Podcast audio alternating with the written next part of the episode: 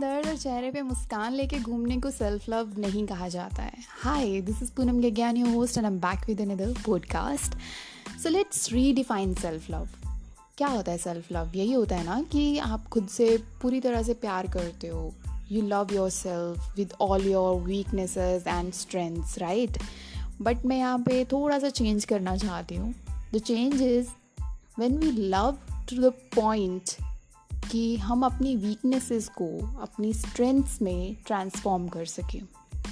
जब हम अपनी मिजरी को अपने पैशन में बदल सकें, उसे मैं ट्रू सेल्फ लव बोलूँगी।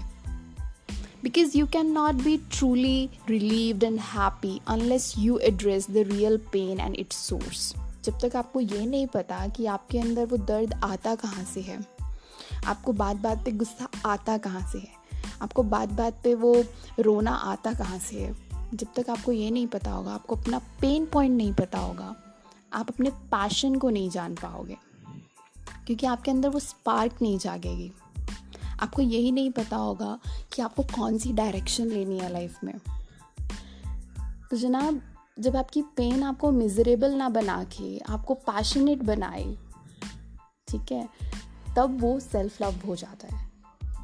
ट्रू सेल्फ लव तो इसके लिए आपको अपने दर्द के साथ बैठना है, उसे जानना है, पहचानना है और उसे अपना दोस्त बनाना है, दुश्मन नहीं बनाना।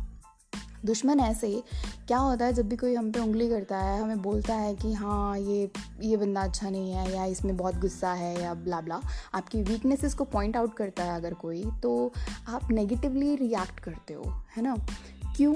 क्योंकि आप नहीं चाहते कोई आपकी वीकनेस देख पाए राइट right? तो आप अपनी वीकनेसेस को छुपाना चाहते हो। Instead of telling that person कि थैंक यू आपने मुझे बताया this is my weak point मैं कोशिश करूँगा या करूँगी कि मैं उसको अपनी स्ट्रेंथ में चेंज कर सकूँ, आप उस चीज़ को मास्क करने की कोशिश करते हो। आप उस चीज़ को रिप्रेस करने की कोशिश करते हो। तो नेक्स्ट टाइम अगर ऐसा कुछ होता है तो अपने उस पेन पॉइंट को पकड़ना, उसके साथ बैठना, ठीक है? उसके बारे में सोचना, उससे बात करना और जानना कि आपकी वो वीकनेस क्यों है? आपका वो ट्रिगर पॉइंट क्यों है? क्यों अगर कोई आपको कुछ कह रहा है तो आपको ऐसा फील हो रहा है जैसा भी आप फील कर रहे हो? तभी वो पेन जो है, वो आपका साथ देगी और इसको एक सही डायरेक्शन मिलेगी। हमें अपना पेन ख़त्म नहीं करना है, उसे अपने पैशन में बदलना है। और वो सही मायने में सेल्फ लव है। So, yeah, spare your time to address your unseen, invisible wounds. और जो लोग आपको इसका उल्टा सिखा रहे हैं उल्टा माने सेल्फ लव के नाम पे मार्केट में सेल्फ केयर किट्स बिक रही हैं। ठीक है? ये ये मेडिटेशन कर लो तो आपको अच्छा लगेगा। इस इस स्पा में जाके ये वाली रिलैक्सेशन टेक्निक कर लो तो आपको अच्छा लगेगा। हाँ आपको ये सब चीज़ें करके अच्छा लगता है। When you treat yourself तो आपको अच्छा लगता है, लेकिन वो बहुत शॉर्ट टर्म होता है।